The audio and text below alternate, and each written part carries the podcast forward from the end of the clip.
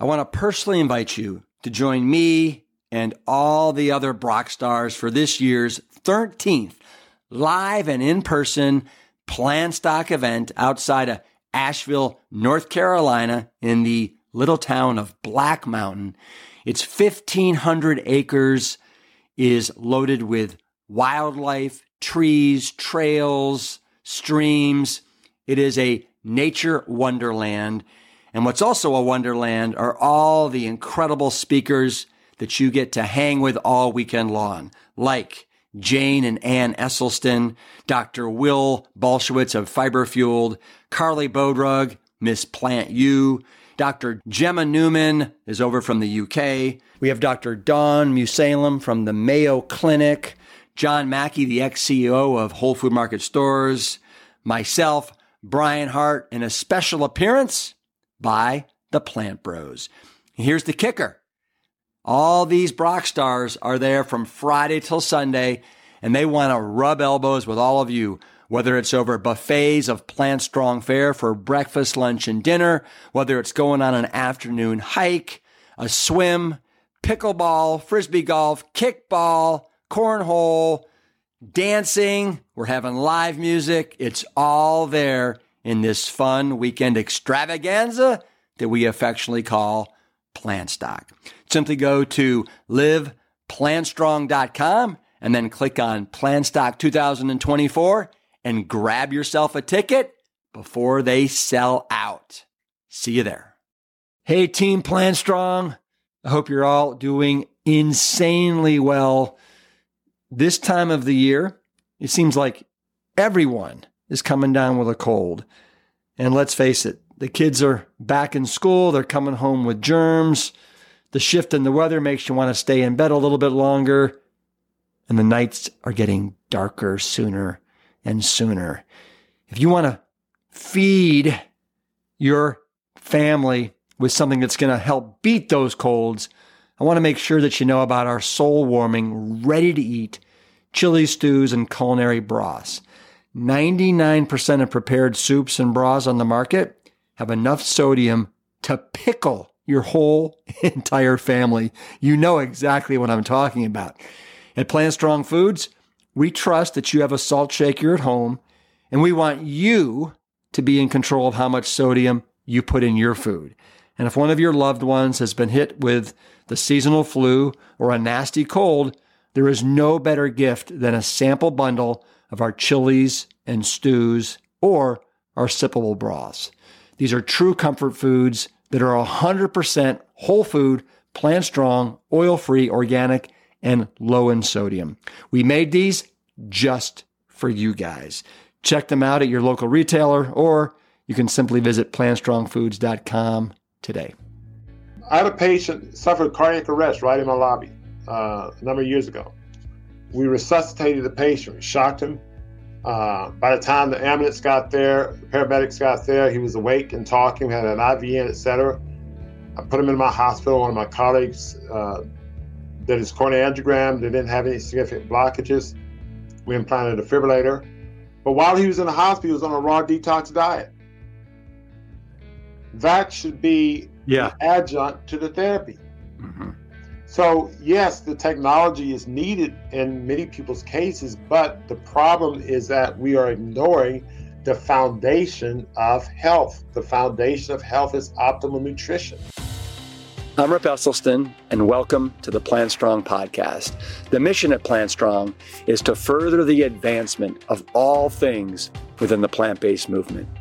We advocate for the scientifically proven benefits of plant-based living and envision a world that universally understands, promotes, and prescribes plants as a solution to empowering your health, enhancing your performance, restoring the environment, and becoming better guardians to the animals we share this planet with. We welcome you wherever you are on your Plant Strong journey, and I hope that you enjoy the show.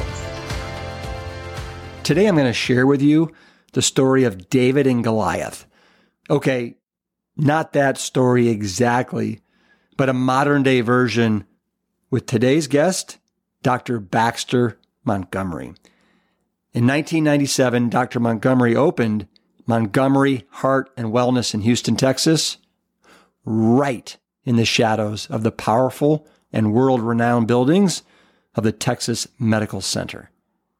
He's a board-certified cardiologist and cardiac electrophysiologist, and throughout the years, he has treated thousands of patients with severe cardiovascular diseases. And here's the thing. Even though he employed state-of-the-art procedures, interventions, ablations, and medications, his patients continued to grow weaker and sicker. He started researching nutrition's role in disease reversal and found that, yes, you guessed it, plants were the common denominator in determining wellness. Today at Montgomery Heart and Wellness, Doctor Montgomery helps patients achieve optimal health and wellness through various nutrition programs. And his goal? To get his patients to think beyond the script in order to improve their health and reverse these chronic lifestyle diseases. I was fortunate enough to grab an hour of his time in between seeing patients to talk about his career, his groundbreaking nutritional methods, and his exciting upcoming events, including an open house at his facility and a new docu-series entitled Heart and Soul of a Champion. So if you hear a little background noise, it's just a busy man at work who took some time to speak with us about the good news about plants. Oh, and you'll want to stick around to the very end because after we finished the official recording, I was able to ask him a couple more questions, and you don't want to miss his answers. Doctor Baxter Montgomery, thank you so much for coming on the Plant Strong Podcast. Appreciate it. Thanks for having me. It's a pleasure. I look forward to it. I do too. I do too. So I would love to, you know, I've had other cardiologists on, on the show. I've had, you know, Columbus Batiste. I've had Kim Williams. I'm sure these are friends of yours. Um, not cardiologists, but Dean Ornish and my father, uh, Brian Aspel. And I, I love gleaning something different from each and every one of you, you, you cardiologists that have taken this, uh, I'll say, high road where really you're seeking prevention as opposed to just the myriad amounts of pills and procedures that, that are so prominent in that profession. I'd love to know about, A, Baxter, your upbringing, and why in the world did you decide that you wanted to become a physician? Well, um, this is a one-hour show, so that's quite a bit to chew on. But here, the upbringing part is pretty interesting because it, it reminds me of a question that um, John McDougall asked me years ago is, uh, you know, what contributed, what your background contributed to what you were doing. And, and, and I recall when I was very young, probably seven years old, uh, we were building a house. And, and um, long story short, as a little kid, we were living in an apartment, and my uh, dad said, let's go and see the lot where we're going to build a new house. Uh, and so I just heard new house. We drove out there, and we got out of the car, and I just saw this uh, lot with weeds. And I got out of the car and said, well, where's the new house? And so it, as a young kid, I saw a lot with weeds uh, develop into a house. My my parents, they built it cash. We were on general contractors. So the, the point I'm making is that that building of a house uh, was made a big impression on me. Fast forward to where I'm now uh, in my private practice, reflecting back on that, we did things very unconventionally. Building a house was not the conventional way of doing it. People would take out a thirty-year mortgage, et cetera. We didn't do it the conventional way. And that has impacted the way I do things now, unconventionally. Mm. And uh, I was, you know, trained in the traditional way of medicine, medical school, internship, residency in internal medicine, general cardiology, cardiac electrophysiology, and I started my practice. But in the back of my mind, my mindset was always looking to do things unconventionally, not just for the sake of doing things unconventionally, but always looking outside the box when the things in the box were not working. Right. And so when I started seeing patients, and the difference when seeing patients in the private practice compared to seeing patients when uh, I'm in training is that you get a longitudinal perspective of your patients. What I mean by that is when I start seeing Missus Jane Smith or Mister James John Smith, and I see them on day one, and then, you know, year one, year two, year three, I get a perspective in terms of what their health is. And one thing I recognize with my patients is that despite the advancing technology of procedures and, and devices that I learned to implant in patients or prescribe for patients, the patients continue to get sicker. And so that's when I started to look elsewhere outside of the box. Uh, and that led me to plant-based diet as well as other unconventional things that we use in our practice. I love I love that story about your parents and what they did to build that build their house, and they paid cash, and they were the uh, they were the general contractors. Where did you grow up? What city? Uh, Houston, born and raised right here. More like one of these oak trees, uh, deeply rooted. I uh, love it. Um, and so, but why the love of medicine? What steered you in that direction? You know, uh, in ninth grade, Uh, I was in class, and one of my classmates said, "Hey, I want to be a doctor because they make ninety thousand dollars." And I thought to myself, "Hey, I'd like to make ninety thousand dollars. I guess I'll be a doctor too." So I never thought again about it.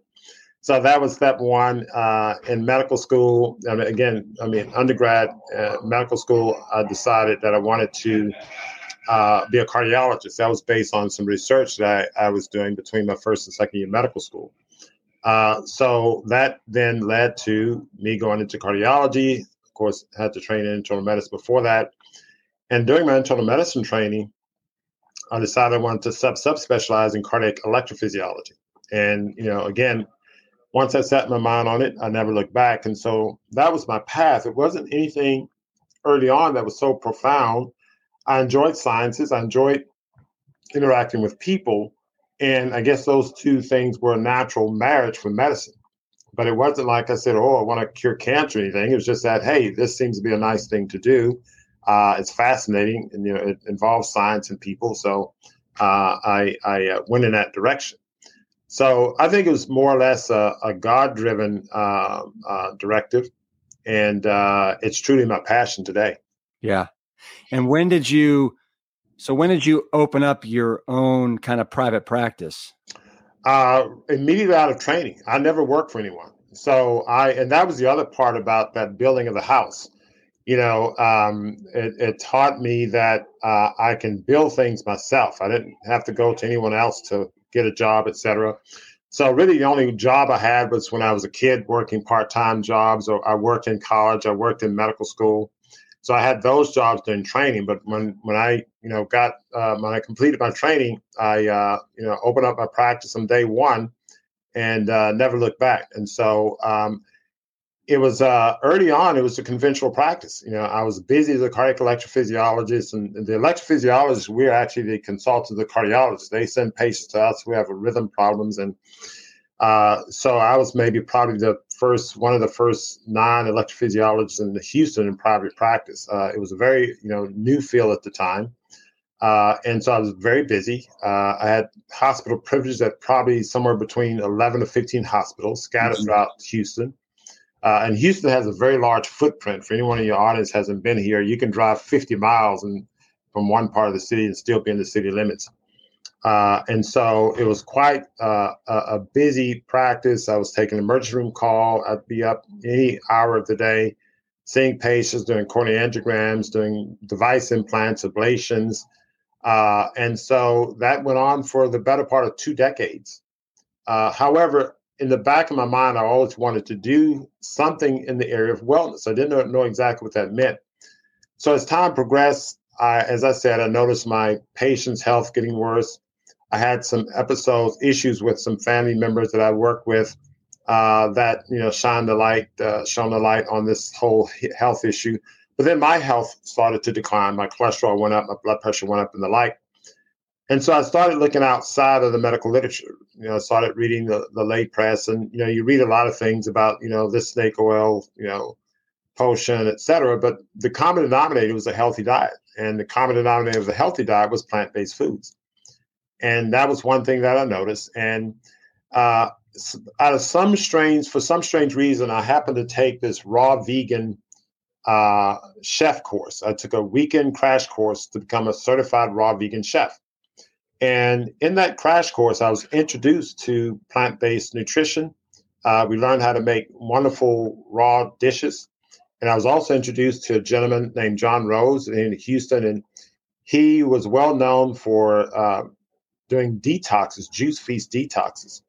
And so I signed up for his program and did a thirty-three day raw juice detox. And my life turned around in an amazing way. I felt eighteen years old. And I was somewhere around, I don't know, thirty-nine, forty at the time. Uh, and uh, that introduced me to this world of plant-based nutrition. I not only continued that lifestyle, but I started applying it to patients. So what year is this, Baxter? So, oh gosh, this was about, um, I was maybe thirty-nine or forty. So I was thirty-six in two thousand, so two thousand four, something like that. So this is before the China Study and my father's book and some others. I mean, there was a couple, maybe McDougall's books were out there, but uh, you yeah. probably hadn't read those or even. No, I hadn't heard of any of those guys. In fact, I didn't hear about them until around two thousand eight. Wow. Uh, and and uh, in fact, it was two thousand eight and two thousand nine. We had a conference here and I invited your father, I invited Essie, I invited uh, Neil Barnard, I invited Dick Gregory, and a couple of cardiology friends to speak at a con. We had been doing conferences since two thousand six, but our conferences were uh, to primary care medical professionals. Uh, and they were well-done conferences that we would hold. Uh, but in two thousand nine, we decided to do conferences for the general public. Uh, but anyway, back when I, you know, did the juice feast and started changing my life over and then started applying to patients, what I noticed that, you know, applying this natural food diet to patients had a, an amazing impact on their lives. Uh, these patients, I mean, the patients I see are, they, they range from being in the I C U to barely out of the hospital. The hearts are beating at ten percent. They've had bypass, they've had stents, they have devices. And so these were the patients I was managing. So I remember in particular one lady who had an ejection fraction of ten percent. The heart normally should beat about fifty-five or sixty percent. Hers was beating at ten percent. Uh, she um, had had four vessel bypass, three stents since the bypass. She was a diabetic. She was, had arthritis in a wheelchair and on oxygen. When her husband wheeled her into my office, she was on twenty-one medications. And so uh, it's not pretty.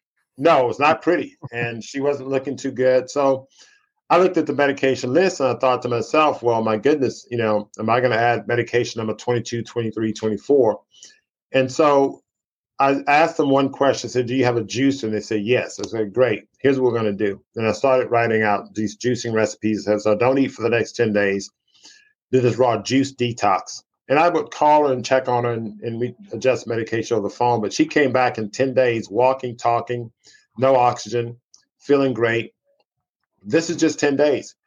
Uh, and I applied this approach, you know, raw plant-based diet, salads, various things. I was writing my own recipes, everything from scratch. Just, and, you know, and I would type them up, and I built a little booklet. Uh, it was one patient at a time, seven days at a time. Go seven days, come back and see me. Seven, another seven days, come back and see me. Because I knew it was a very aggressive regimen. I couldn't give it to him and say, come back in a month or three months. Yeah, yeah. I say, just do this for seven days. I didn't talk about the rest of their lives. And you'd say, do this for seven days. And how much time would you spend with them? Well, it, it varied, but usually quite a bit of time because, you know, I would go in and talk to them. And I have a team approach. I've always had a team approach, and even more so now. And so, you know, my mid-levels go and do the vitals, and I would go and talk to them, and I would come out of the room while they're getting their testing done.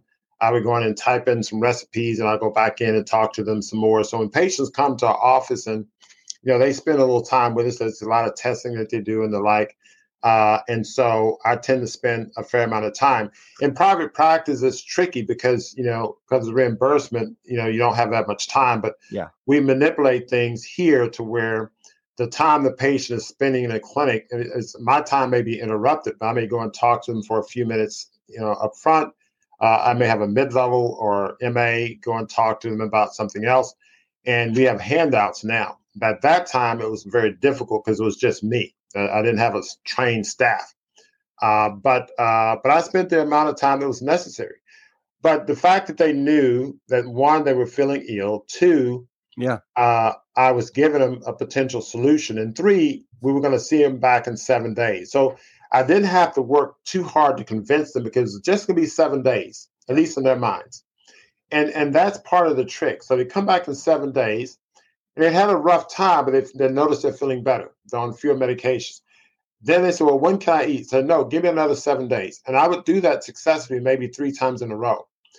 And what, what would happen in that period of time, there was not only uh, a clinical improvement in the patient, a physiological and biochemical improvement in the patient, but there was a psychological improvement in the patient. Mm. Because even though I had them on a very, very stringent regimen, extreme uh, by some people's definition, it was extremely effective. And so the patient, on one hand, struggled with the fact that, hey, I'm only eating yeah. lettuce, grass and water, if you will, but I'm feeling amazing. And so it was, it was, I was chipping away at their, you know, inability to make lifestyle changes because they had a huge impact with an aggressive change. So then when we come up with a moderation program, I say moderation, meaning that it's one hundred percent plant-based, but then now you can steam your broccoli. Yeah. And they're begging to having some bean soup. You see what I'm saying? Yeah. So, so the aggressive approach helped make the, you know, a one hundred percent plant-based approach seemed very easy for them. And then we developed boot camp classes, and and um, uh, our patients started wanting to buy the food from us, so we didn't have to uh, open up a restaurant in our building. Now we have a restaurant and grocery store, and, and we're getting into growing foods. It's it's it's gotten into, you know, as John McDougall says, it's the food, and, and that's been the core part of our intervention. Now we do other things like sauna therapy. We was we we're starting a program called Heart and Soul of a Champion that I'll share with you later, which puts all of it together, and we bring in exercise and the like. But the food, it starts with the nutrition, and the body has to cleanse and heal uh, first and foremost. And and this is something that we learned, uh, you know, over two decades ago. Yeah, well, that's that's fascinating to me that you were doing this, you know, back.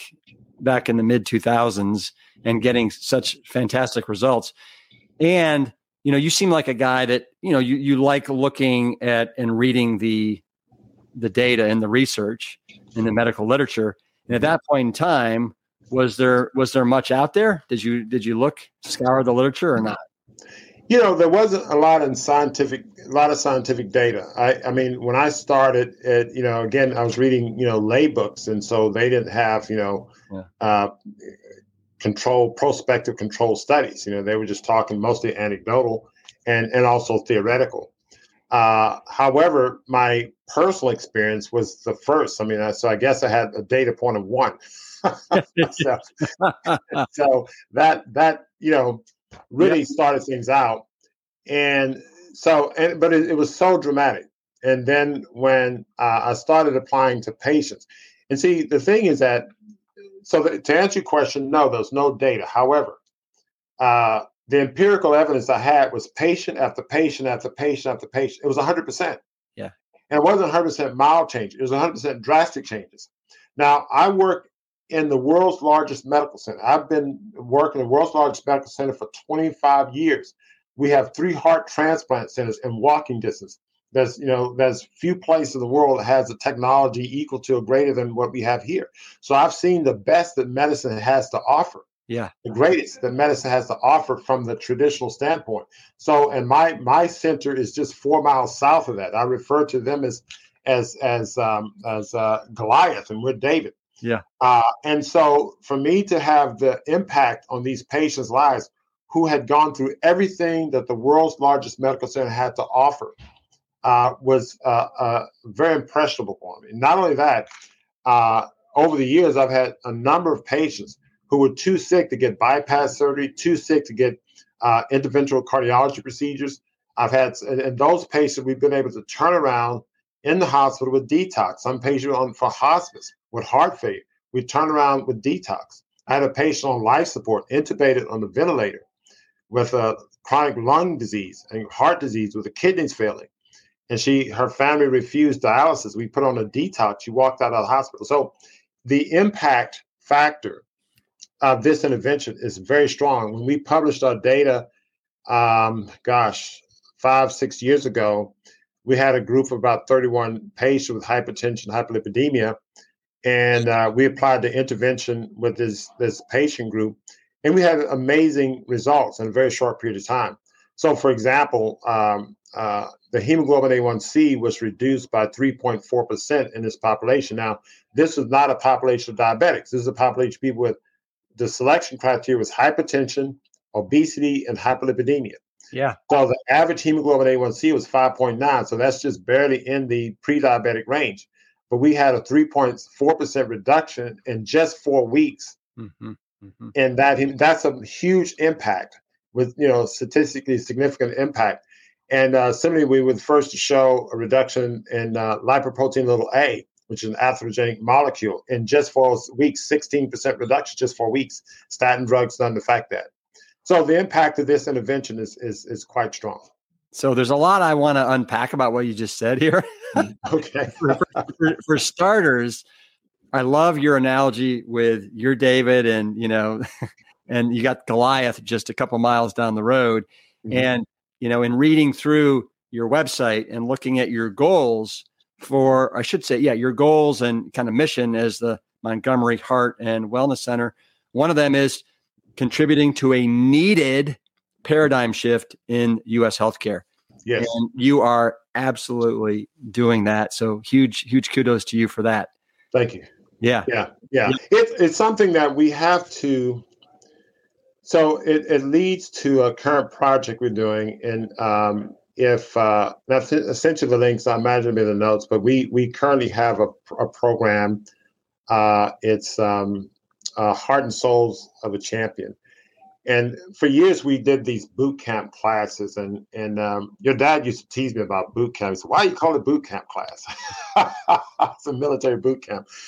But um, it was along the lines of boot camp because uh, it's sort of like two days football. Boot camp is a, an intense uh, uh, training period for a finite period of time to accelerate, in the case of boot camp and two-day football, to accelerate your physical fitness. In this case, we're doing an intense nutritional training for a finite period of time to accelerate your nutritional fitness. Yeah. And so we would put people, as I used to say, grass and water for four, four weeks, raw fruits and vegetables. And, it, you know, we arbitrarily chose four weeks. It came out of my initial clinical experience. But anyway, in two thousand nine, uh, sometime thereabouts, we did a boot camp, and I had some retired N F L players. Uh, comment. One of the, the, the vice reps was a retired N F L player, huge guy, and he you know, he saw the things we were doing, and he was telling me about how these N F L players, you know, after retirement, are, you know, suffering mm-hmm. chronic illnesses. I said, well, let's go and you know bring some and detox them. And so uh, I went to a local chapter meeting. We talked about it. We got some of the guys came, and and we actually filmed it, uh, and um, we had a professional film crew, et cetera. Uh, for a lot of reasons, uh, we didn't get the project finished. You know, the, the platforms then were not available. Uh, mm-hmm. Then were not available then as they are now. But I always thought back about that and said, look, you know, I want to do this project again. So fast forward to now, I was uh, uh, speaking at the Veg Fest in uh, Fairfax, Virginia, and uh, I was introduced to Daryl Green and and um, some other guys, and I shared with him my desire to do this, and he was really eager to do this. He had you know, the interest in, in sort of revitalizing his fitness level. And so uh, we put together Heart and Soul of a Champion. I'd already started working with some professional athletes uh, already. So we had a group to come through. Now, this program is more than just a detox. So we we put in time-restricted eating, the raw diet, plus we have our restaurant now. So we provide all the food. We do infrared sauna therapy and, and other types of therapies uh, and, that improves cardiovascular fitness. And then we added exercise. So we started with this group. I brought in a film crew, director from Hollywood. So we put forth Heart and Soul of a Champion. Heart and Soul of a Champion is both a, our elite intervention program now, but it's also an art form. So we've started the makings of a docuseries. And the purpose is to take this intervention and put it on different platforms so people see it over and over. So the first uh, season is going to be with athletes. Uh, sub- subsequent season will be, the next uh, season two will be uh, chronic illness in women. Uh, we're going to have people of all walks of life because uh, everyone is a champion in their own right, uh, and they need to revitalize the championship. And so So this is the approach, and the, the goal is to take this approach to health and put it before the everyday citizen and normalize it. When people t- think about eating a one hundred percent plant-based diet, it seems extreme or weird. Uh, when they think about exercising rigorously, so that people go and walk a mile, but exercise is rigorous. We'll get eighty-five-year-old ladies. I get people with, with who's had strokes on walkers. We get them out of the walker, get them out of the wheelchair. I'll get an M A on one side. We'll have them do lunges right here in the office. Mm-hmm. One of the patients, eighty-five, she was a cancer survivor, you know, with diabetes. She was doing lunges. Now, she can barely hold herself up. We helped balance her. But she did about five or six lunges. On a follow-up appointment, she was laughing. She said, look, I've been doing these at home against the wall. She said, I've been sleeping much better. Mm-hmm. And so what Heart and Soul of a Champion is going to do is we're going to get people in every walk of life. They come in wheelchairs. They're going to wheelchair to the walker, walk to the cane, cane to the to the level ground. We're going to walk them up the hills and roll them down the hills. But the point is that we're going to take patients of every walk of life and give them the opportunity to get to the next level, whatever that next level is. And one thing we've seen with what we've done so far is that the psychological impact on these patients is just amazing. Uh, and it's it's the old saying, you know, you, you're creating an animal. We want to create animals out of these patients. We want them to be rigorous toward their health and confident that they can get up and move and, and nourish their bodies properly and move their bodies properly. So Heart and Soul of a Champion is going to take this process and normalize it, because when you see someone else on the screen doing it, then you're going to know that I can do it too. All right. So tell me, your facility there, it, is it a a facility where you have beds where people spend spend the night, or is it just day only, or how does that work? Right now, it's just day only. So we have patients flying from all over the country, and we have um, extended stay facilities that we have Uh, some relationships with, so we, you know, arrange for them to stay in extended stay uh, places for, say, six weeks. So, um, you know, we get patients out of, you know, New York, East Coast, West Coast, and, you know, everywhere else, and they'll come in and spend some time. Uh, there are a lot of different stories. There was one patient who was uh, in a hospital in North Carolina, some small, well, not too small at the time in North Carolina, but he was on the heart transplant list, and uh, his uh, the doctor was telling him he needs an L V A D. And so he looked us up online, and he got in touch with my integrated care coordinator, and uh, he ordered food from our restaurant, because we ship, you know, throughout the, the forty-eight contiguous states. And so we were shipping to the hospital, and then he got out of the hospital and we shipped it to his house. And so people find us by, you know, whatever means. There's another story, a guy who was in a Harlem hospital, and he looked us up, and his, car, his surgeon was about to go on vacation. He said, well, I'll, I'll be on vacation for two weeks. When I get back, I'm going to put an L V A D in you. So he's in the hospital bed looking at his, you know, YouTube on the phone, and, you know, look at the work we're doing. And he checked himself out of the hospital and came down to Houston. What for people for people don't, that don't know, including myself, what's an L V A D? I'm sorry. Uh, L V A D is uh, acronym for left ventricular assist device. So what happens is when The the essential part of the cardiac function, you have two four chambers. You have, you know, the two upper chambers, the left and right, and the two lower chambers, the left and right. The left lower chamber, the left ventricle, as we call it, uh, supplies uh, circulation to the body. So that, I mean, all of the ventricles are important, but that's the one that gets most attention, because when that one fails, then total body circulation fails, and and um, uh, you get a lot of trouble. So what happens that when you have heart failure, uh, we're usually referring to the left ventricle. And so when the left ventricle fails, then uh, it needs assistance by whatever means. And so one uh, surgical approach, uh, short of, of, of transplant, because, you know, people are not always ready for transplant for the lack of donors most of the time. So they've come up with a mechanical device. Now, the full mechanical heart has not panned out technologically, but you can mechanically assist the left ventricle, the left lower chamber. So uh, that's called the left ventricular assist device, or the L V A D. Got it. Got it. Good. Um, you also mentioned a little bit earlier, uh, in addition to bringing down the, those A one C levels in those thirty, thirty something patients, you also were bringing down the uh, lipoprotein A. Um, will you explain to our, our audience what exactly is lipoprotein A, and uh, how, how important is it for us to know our lipoprotein A marker? So lipoprotein A, it's a molecule that's very similar to L D L, cholesterol molecule, but it, it's an atherogenic moiety. So it it essentially it potentiates clot formation. Mm. So think of it as an L D L-like molecule that potentiates thrombosis or clotting. Yep. Uh, and so if it's elevated, people can have an elevated lipoprotein A and normal cholesterol, quote unquote, Uh, total cholesterol, and still uh, be at risk for uh, uh, heart attacks or stroke. Uh, it's probably uh, in part influenced by underlying inflammatory mechanisms as well as perhaps other mechanisms that we don't understand. But we do know that uh, lowering the lipoprotein A is helpful. Having said that, um, you know, there are a lot of, there are many biomarkers that, that, um, we know that are signs of underlying uh, biochemical and physiological imbalance. However, there are other biomarkers we've yet to discover. And what I like to emphasize with people is to look at the totality of your health uh, as opposed to focus on one or two biomarkers. We know that L D L cholesterol being high is not good. Total cholesterol being high is not good.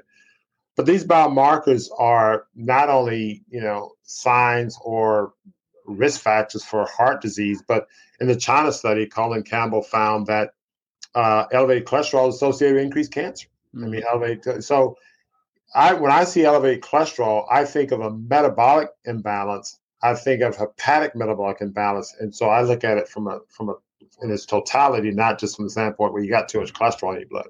Now, so you're a member of the the, the fellow of the American College of Cardiologists. Yes. Um, I, I, I'm really, I'm dying to know. So in two thousand twenty-two, with so much information now showing what a kind of a whole food plant-based lifestyle can do to help mitigate heart disease, do you find that your colleagues are getting on board with this, or are they resistant? you know, um, it's, I don't know if I'm allowed to say on this platform, but anyway, Um, it's here's the thing. I think you can say whatever you want on this platform. Yes. He, he, here's the thing. The um, my colleagues, whom I respect greatly, and and and uh, and many of my colleagues uh, who I work with locally, you know, they're wonderful people. I have a lot of patients. You know, I still work at uh, a hospital here in the medical center. I have patients there. I have patients that get procedures. They have things they have to have done. Uh, so everyone's not able to, you know, make uh, the kind of changes that they need to make to turn things around. So patients need hospitalizations and the like. Uh, but my colleagues, I don't think are are equipped enough mm-hmm. to be able to make those changes. I, I think that's probably the best way to say it. And by that, I mean the following. Um, you know, medical school training is not just a training. I mean, you, that's one level. You have uh, education is up here, and that's your your your thought. You're taught to think, or you're you're you're you know you're you're taught to debate and, and look at data and analyze and, and come up with a conclusion based on empiric data, et cetera. Then there's a training where you you know are given skills, et cetera. But then there's a, a lower level than training, which is indoctrination. And unfortunately, what we call medical training is more of an indoctrination than an education or even a training. And when one has been indoctrinated, uh, unfortunately, uh, there's an impediment toward your looking outside of what the indoctrination yeah. has led you, the direction indoctrination led you to. So unfortunately, too many of my colleagues are not equipped, despite how you know uh, high of a level they are in academia. And and I and I'm, I'm not I don't say it as a criticism. Mm-hmm. I have all due respect. There's they're very bright people in many regards, uh, and and there's a lot of benefit to medical technology because a lot of people need it because of the the status of our health condition and lifestyle condition. But unfortunately, they only apply that and not apply the lifestyle. So for example, let's take someone who is very ill, who has a very weak heart, they're in the hospital, uh, and they need, uh, maybe they need valve surgery, or maybe they need, you know, bypass, or maybe they have a left vein and the heart is weak and there's some benefit, or maybe they're having a heart attack. Let's use that. So they're going in a heart attack, a cardiac arrest. Well, they will go and resuscitate the patient, do the medical procedures, et cetera, and, you know, put them on the standard American diet. Mm-hmm. Um, I had a patient suffered cardiac arrest right in my lobby uh, a number of years ago. We resuscitated the patient. We shocked him. Uh, by the time the ambulance got there, the paramedics got there, he was awake and talking, had an I V in, et cetera. I put him in my hospital. One of my colleagues uh, did his coronary angiogram. They didn't have any significant blockages. We implanted a defibrillator. But while he was in the hospital, he was on a raw detox diet. That should be yeah. an adjunct to the therapy. Mm-hmm. So, yes, the technology is needed in many people's cases, but the problem is that we are ignoring the foundation of health. The foundation of health is optimal nutrition. So I have a, a, a saying, first and foremost, optimal nutrition. And you can probably modify that statement to optimal lifestyle, because mm-hmm. exercise and proper sleep goes in there. But let's say optimal nutrition. Next is nutraceuticals as needed. Last is pharmaceuticals as a last resort. So optimal lifestyle, nutraceuticals as needed, and pharmaceuticals and medical therapies as a last resort. That should be our attitude. But unfortunately, we have that upside down. When you say nutraceuticals, what exactly does that mean? That would be vitamins, minerals. I mean, mm-hmm. lots of people need a B twelve. You might need, in some cases, vitamin C. I use coenzyme Q ten for some of my heart failure patients. Yeah. So these are isolated uh, super nutrical, uh, uh, magnesium, for instance. So these are isolated nutrients. Uh, they're not foods, but they're isolated nutrients that have been shown to have some benefit as an adjunct for people who have advanced health issues. Mm-hmm. Are, are you are you friends, or do you know Eric Adams at all? Yes, uh, Eric Adams. I'm uh, I'm quoted in his book, and we're going to invite him to our gala uh, uh, in uh, October. Uh, we hope to have him and Rip Esselstyn sitting in our gala. We're going to send you an invitation pretty soon. Hey. Uh, I we're just now getting. We just launched our site, and we're just now sending out uh, invitation. But I, I text him and his assistant, and she's going to get it before him. But yeah, we had lunch together, uh, gosh, back in twenty nineteen, and um, uh, pretty impressive life story he has. He knows my aunt, who's a retired New York State senator, uh, and so they had worked together uh, up there for years. But yeah, a very, very, very nice man, down-to-earth man. Yeah. Well, you brought up how the first people after they have heart surgery, right, they should go on the detox or some sort of a more of a whole food plant-based diet instead of burgers and fries. And I think he's initiated a something in New York State where the hospital is there. The, you know, the default diet that you get in bed is a heart healthy, whole food plant-based diet. I, I believe. Wow. I love that. I love here. I need to, to check on the details of that. I love to have yeah. him come and talk to us about that. That's yeah. great. Yeah. That's- yeah. And, and, and there's also uh, at uh, Montefiore Hospital, with uh, I don't know if you know of Doctor Robert Osfeld. Rob Osfeld, I know Osfeld. Yep. Yeah, he and he's, he's been doing good work up there at Montefiore. Very similar work there. Wonderful stuff. Absolutely. Yeah. So, I mean, you mentioned that you're seeing people coming back in seven days with these staggering results. I mean, explain explain to our the listener, how can the human body get that healthy in that short a period of time? That almost seems impossible. Yeah, you know, the human body. You know, the, I think it's Psalms one thirty-seven, whereas you're fearfully and wonderfully made, is somewhere thereabouts. The human body is an amazing, an amazing uh, uh, uh, design. Mm-hmm. The the miracle isn't that the body gets better in seven days on a raw plant-based diet. That's not the miracle. The miracle is that the body can tolerate all the atrocious foods and terrible lifestyle and terrible things we do to it for not only seven days, but decades. That's the miracle. The miracle is that all these people are walking and talking. You talk to them, so I eat trash all the time. I drink too much and I smoke. And, you know, you're thirty, forty, fifty years old. That's the miracle.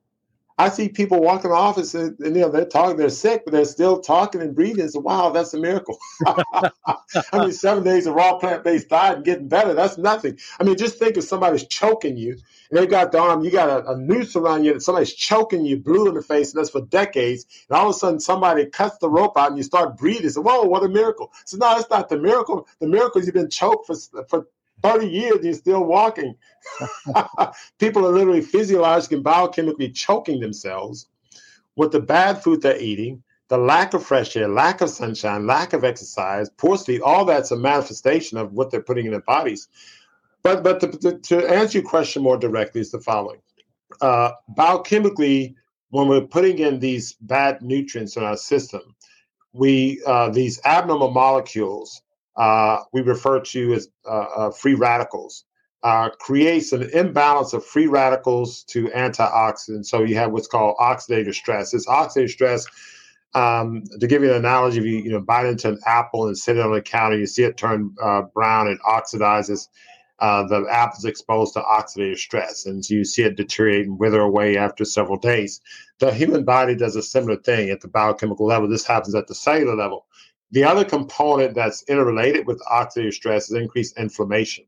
Uh, again, these bad foods, the dead animal flesh, the carcass, I mean, you, you're putting in your system, uh, you develop increased inflammation intracellularly uh, between inside the cells, between the cells, uh, inside the tissue, and the body is slowly deteriorating.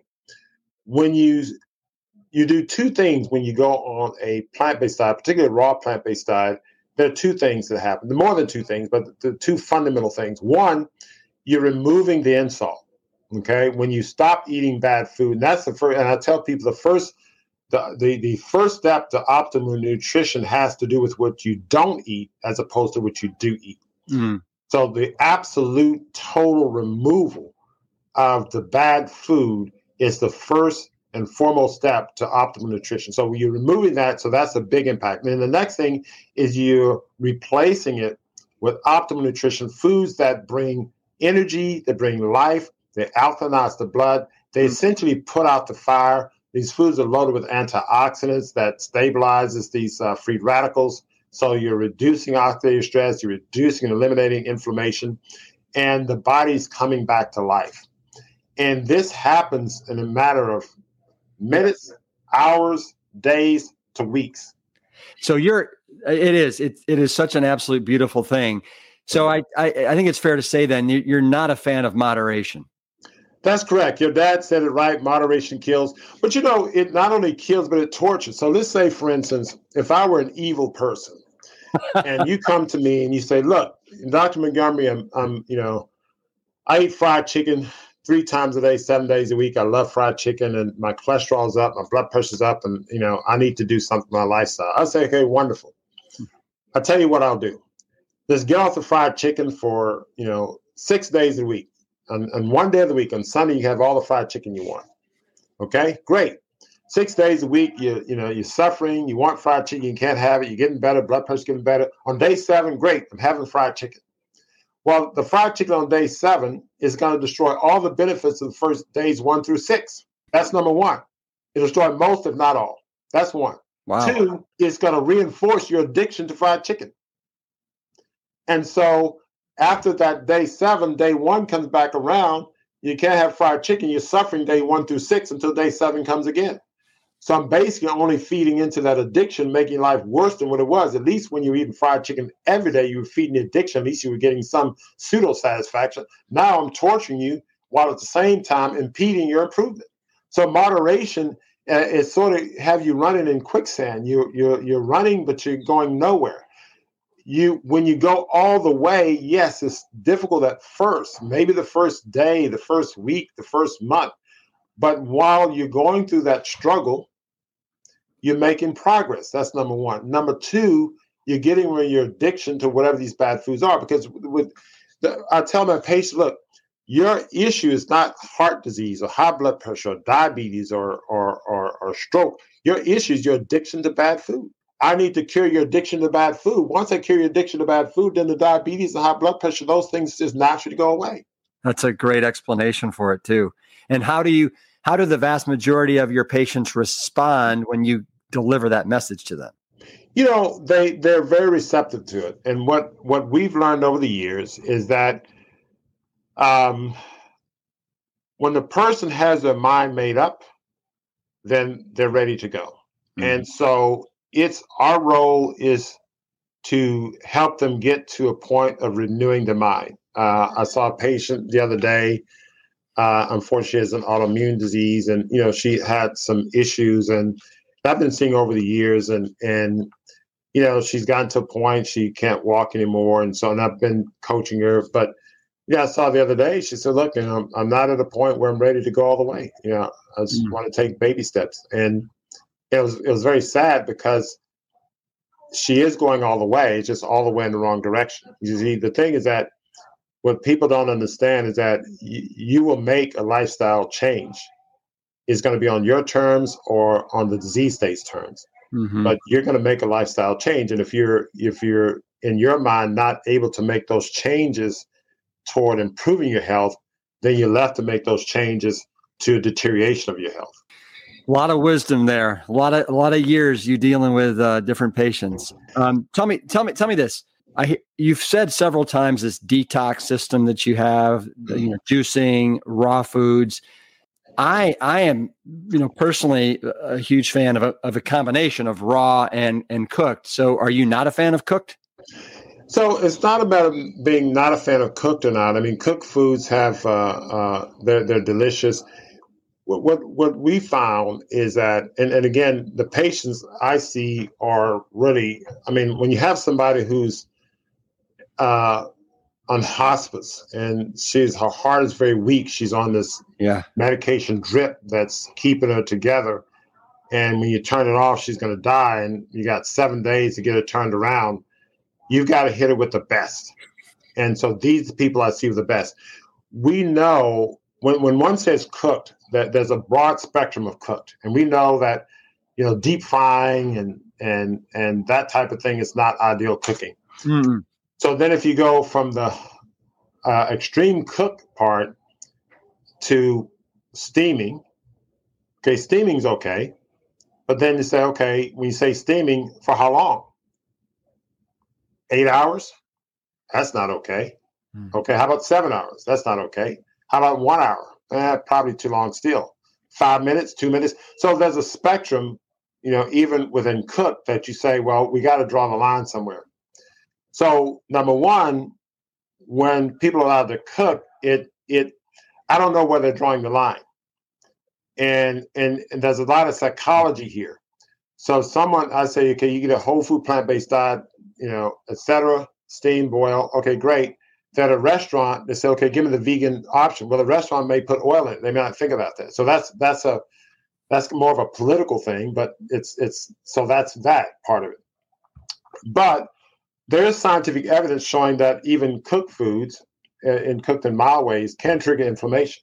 Mm. That's one. Two, we haven't formally studied it, but in our clinical experience, when I have like, especially my patient with heart failure, advanced heart failure, my patient with uh, uh, advanced systemic inflammatory conditions, I will start them out on a thirty-day raw diet. They'll get better. And when I put them on a cooked plant-based diet, they start to regress. And we've seen that before. We haven't had time to formally study it, but we have a pretty strong clinical, you know, experience that shows that uh, patients need to be on, uh, depending on how systemic their illness is, et cetera, would benefit from a raw diet for a long time. An example, the a patient I saw who uh, the gentleman had a history of aortic aneurysm and dissection probably about six, seven years ago. Uh, was operated on then. Fast forward to recently, uh, he presented to the hospital with chest pain, was found to have a heart attack, and also had another dissection. Now, dissection, for your audience to know, is where the inner lining of the blood vessel separates.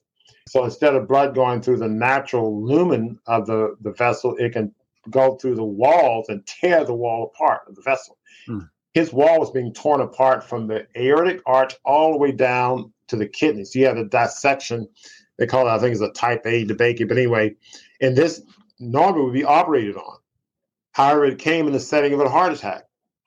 And so the surgeon cannot operate on it because that's the most dangerous surgery to do in the most dangerous setting to do it in, in the setting of a heart attack. So they just observed him, stabilized him, discharged him. They came right to our center. They had seen us online. And I put him on a raw diet, one hundred percent, for about a year and a half. And we just now allowed him to eat a little bit of steamed veggies, maybe a meal or two a week. Uh, and that was only after, I mean, he's, I mean, his wife is cooking some of the most delicious gourmet raw. He's got stuff from mm-hmm. us, et cetera. But the point I'm making is simply this. There are situations where you want to make sure that the patient's getting the absolute best. I cannot afford to have him go and eat something that's steamed, have a little oil or whatever the case is. That's one. Two, even if it's steamed without the oil, I've seen lots of patients with advanced disease on a whole food plant-based diet, no oil, no salt, very regimented, cooking their food, and it's only after we put them on raw that they turn around. Huh, we said it over and over and over and over and over again. Yeah, yeah, that's really fascinating. What now? How do you eat? Uh, I've been for the last two years one hundred percent raw. Uh, I was mostly raw much of my time. When I got on this regimen, let's say eighteen years ago, I went vegan, then I went from the spectrum of junk food vegan to raw. And every year I'd do a raw juice feast, and I felt different. I said, well, there's something different in the spectrum of this food. So that's about five years of that nonsense. I started pushing more raw, and I finally got to the point where say, I'm eating all yeah. raw. Our restaurant does a lot of gourmet raw stuff. And just so that your audience will understand, you know, if you're on a one hundred percent raw diet, there are a lot of things that you can make that's very delicious. For instance, we have a delicious raw meatloaf, sprouted rice with a raw vegan gravy that will knock your socks off. We have a raw enchilada pie. We have raw, you know, pecan. So there are a lot of things that you can do in the gourmet raw area that gives you the satisfaction and savoriness of whole foods that you normally would get from cooked. And so when people... When I say raw, people think just, you know, salads and, you know, maybe wraps here or there. But there's a lot that you can do. There's, you know, some work and effort you have to put into it, but there's a lot that you can do. Yeah, well, when it, you know, when when your life's at stake here, uh, it makes sense. What did you have for breakfast today? Oh, gosh. So uh, I had uh, two green drinks uh, and I had some raw granola and uh, some sprouted wild rice. And normally I'll have like um, a salad by this time, but I was between patients and getting ready for this uh, yeah, yeah, yeah. event. So, but yeah. So you have a chef on your on your team, Chef Chef India. Is she well, still with you? Well, so Chef India, we brought her in as a guest chef. She's not on our team okay. uh, full time, so we brought her in. She's in, in uh, Belize, and so we brought we contract with her. She came in and work with us on our, our menu. So she'll bring in, uh, come in, and and and so I, I uh, worked with her. And, and Chef India is incredible. I mean, she's raw. You know, a lot of these raw chefs, they use, you know, too many cashew nuts and, yep. you know, too much oil and all that stuff. When she came in, I said, okay, we want nothing with oil. We we go, we like, we prefer seeds over nuts in our recipes. So a lot of our recipes are, are not with the cashews and things. We don't use uh, peanuts. So our meatloaf uh, has walnuts and and um, pumpkin seeds, mm-hmm. uh, and we'll use other hemp seeds for other things. But but yeah, we use seeds, and so she's able to uh, follow our strict criteria, uh, and and and and she's done a great job. We have a quiche uh, salad uh, with broccoli, kale. Uh, and there's a pumpkin seed sauce. We have an enchilada pie, as I mentioned. Uh, we have a number of wraps. We we made a raw naan that we use uh, as a pizza crust, uh, and we have a, a pizza that's off the chain. Uh, it, it's it's very, very good food. You know, next, you're not too far from Houston. You need to come down and try our stuff. In fact, when you come to the to the uh, event, uh, when we see the invitation, hopefully you'll find time. Uh, we'll we'll show you the site, and uh, I think you I think you're gonna have a great time. Uh, tell me so. Tell me about this event that's coming up. So the event, uh, if your your your audience goes to events dot montgomery heart dot com, it's a it's a four day uh, open house and red carpet gala. Um, day one is going to be October nineteenth, uh, and we will ha- start with an open house. People be able, will be able to, to tour our facility. Uh, we'll also be open for consultations. Now these aren't the traditional health consultation where we you know come up with a diagnosis and treatment. But we'll talk to people about their health goals and their health journey and challenges. and uh, discuss ways that one of our programs can help them out. We have um, online coaching. We have an online community. Um, you know, we have, you know, meal plans, grocery plans. We ship. People can pick up, deliver, and and we give guidance. Uh, so we help people with in, in many different ways with many different support tools. So the consultation program will help you uh, understand how, you know, in what way we can probably help you. Uh, on day two, on October twentieth, uh, I'll be leading a group on shopping rounds. We'll go to a local health food shopping store, and, and we'll talk about reading labels and, and making wise decisions in the supermarket. Even some of the healthiest supermarkets can be landmines. Uh, and then we'll go on a nature walk. Uh, you know, the Houston Arboretum is a great place. And we try to encourage our patients. You know, when I talk to them about exercise, I emphasize exercising outdoors, getting outdoors, going on nature walks. And so we're going to have a nature walk. I'll be leading the pack with some of my uh, uh, assistants and going doing that. Uh, on day three is going to be the evening of the red carpet uh, gala. Uh, it's going to be an evening time starting at five. It's going to be quite a long event. Uh, we'll have the keynote speakers be Doctor Pam Popper, Doctor Kim Williams. Uh, we're going to have uh, David Carter, the three hundred pound vegan, yeah, and yeah. Uh, John Sally will be there speaking. Uh, we'll have a panel. Uh, I'll go out on a limb and say Rip Esselstyn is going to be there in the audience, uh, greeting people.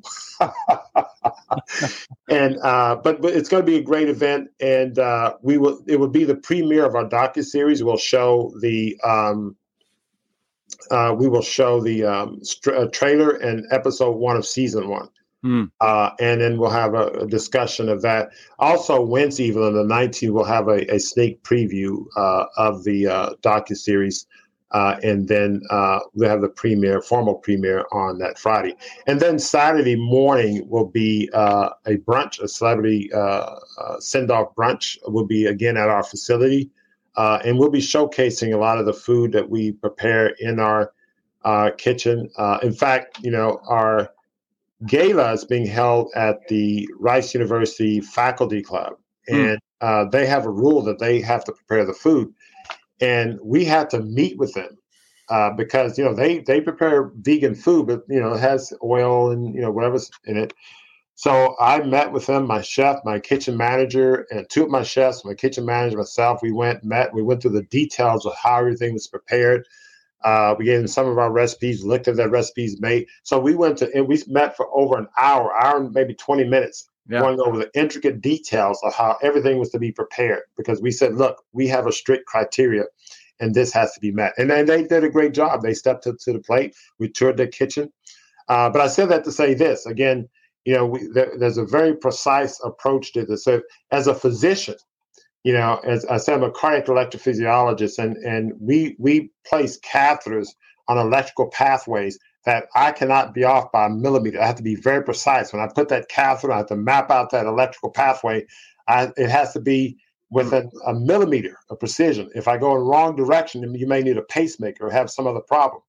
So I have to apply that level of precision in my electrophysiology career. Guess what? I have to be very precise when I prescribe a food diet mm-hmm. and a lifestyle. We have to be precise. What kind of exercise do you do? We have to be precise about lifestyle prescriptions as we are precise in medical and surgical prescriptions. Well, you know what? What's incredible to me uh, in spending the last hour with you, Baxter, is how your passion for everything you're doing, it's just gaining momentum. It's not like waning whatsoever.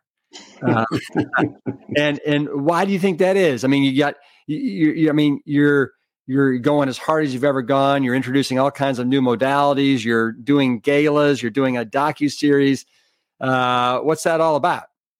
You know, it's interesting, and, and it's a great question. I, I like that question because it's um, it's uh, it's um, the long and short is this. I recall uh, looking at a. Um, interview with um, Jeff Bezos, and he said something quite interesting.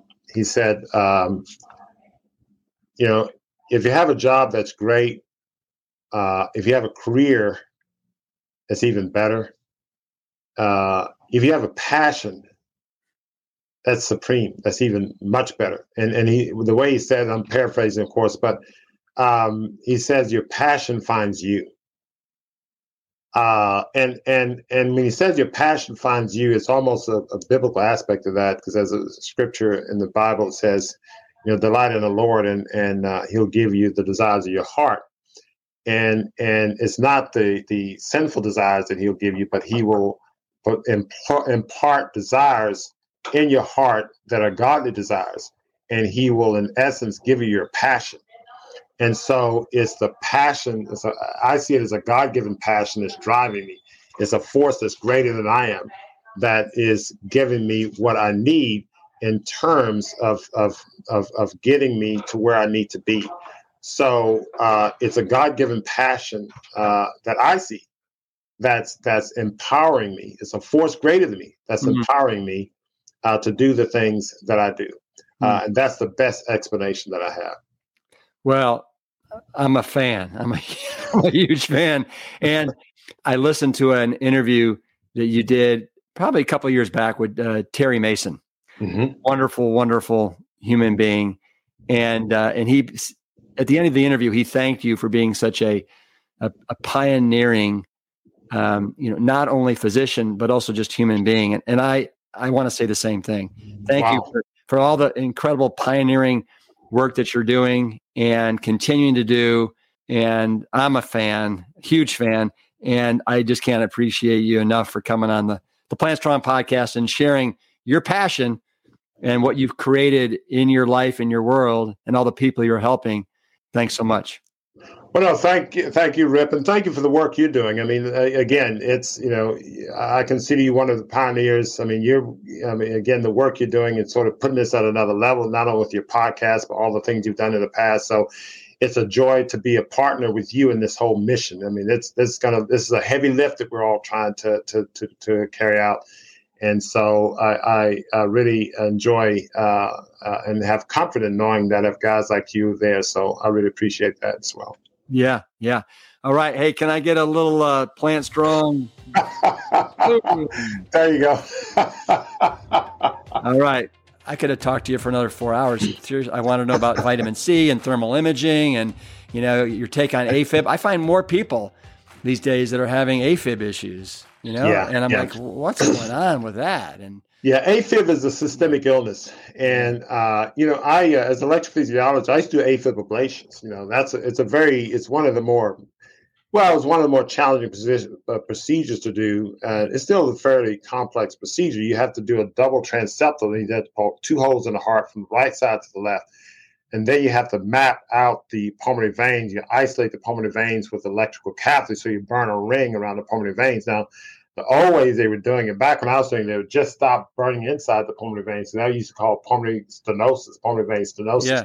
Then we started burning outside the pulmonary vein, just right around the osseum of it. And so that would iso- electrically isolate the, the pulmonary vein. So the theory is that there's some electrical signals that come from inside the pulmonary vein that goes into the atrium to uh, irritate it, and that triggers AFib. Uh, but that's not the only thing, because what happens is that you have uh, degeneration of the atrium. So with, with inflammation and increased oxidative stress, uh, you develop, it's sort of like potholes in the street. So like you're driving in the street, you see a large pothole, you you try to detour around the pothole. Well, electrical signals do the same thing. So if it sees a piece of scar patch, it'll detour around the scar patch. But when you detour, when you go around it, an electrical signal can, it goes around, but then it can circle. So you can go up this way, you go around, but then you can go around in a circle. Well, that's called reentry. And so if you go here, then here, then you go like here, and then that's a reentry, and it'll take over the electrical circuit. So just think you had like a thousand of these little pothole scar patches, yeah. and you got signals going and just doing this, and that creates atrial fibrillation. Now, there's a spectrum of atrial arrhythmias. You go atrial tachycardia, multifocal atrial tachycardia, et cetera. Yeah. yeah. And so a lot of these people that have atrial fib don't have atrial fib that originate from the pulmonary veins. They have atrial fib due to uh, uh, electrical distortion in the atrial tissue itself. Well, how do you treat that? Well, I just said inflammation and scarring. So if you do things like reduce oxidative stress, reduce inflammation, you put the body in, in physiological balance, the autonomic nervous system balance, our patches are suppressed, et cetera, and you can probably quieten down these. And we have anecdotal evidence showing that atrial fibrillation is reduced with a raw detox diet. Wow. What about P V Cs? Similarly, P V Cs, yeah. But again, oftentimes people have electrolyte abnormalities, mm-hmm. magnesium deficiencies, and things like that will contribute to P V Cs. But again, you can have irritable foci, you can have electrical abnormalities. Again, if someone has scarring in the heart due to a heart attack, then that's what we call an electrical arrhythmogenic substrate. So you have a scar that disrupts the normal electrical signal. So that electrical signal has to make a distorted move around that scar. And that's a distortion. So one loop is a P V C, uh, infinitely many loops is V T. Mm. And mm. so so you you have that situation where you have to stabilize that electrical pathway. So, yeah, we implant devices to shock the heart, but we also have to nourish the body to erase some of the scarring, to, to suppress some of the scarring and stabilize the electrical signal. Fascinating stuff. Um, really, really.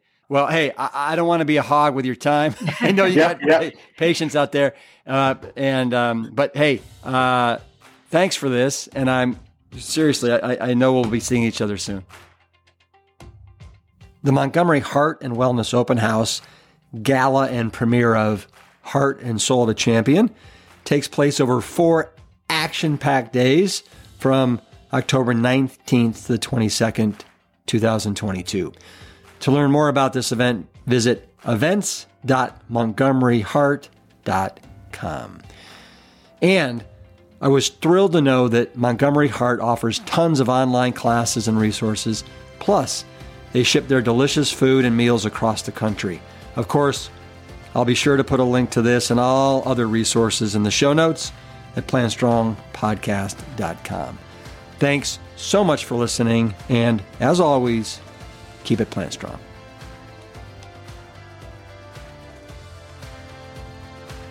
The Plant Strong podcast team includes Carrie Barrett, Lori Kordowich, Amy Mackey, Patrick Gavin, and Wade Clark.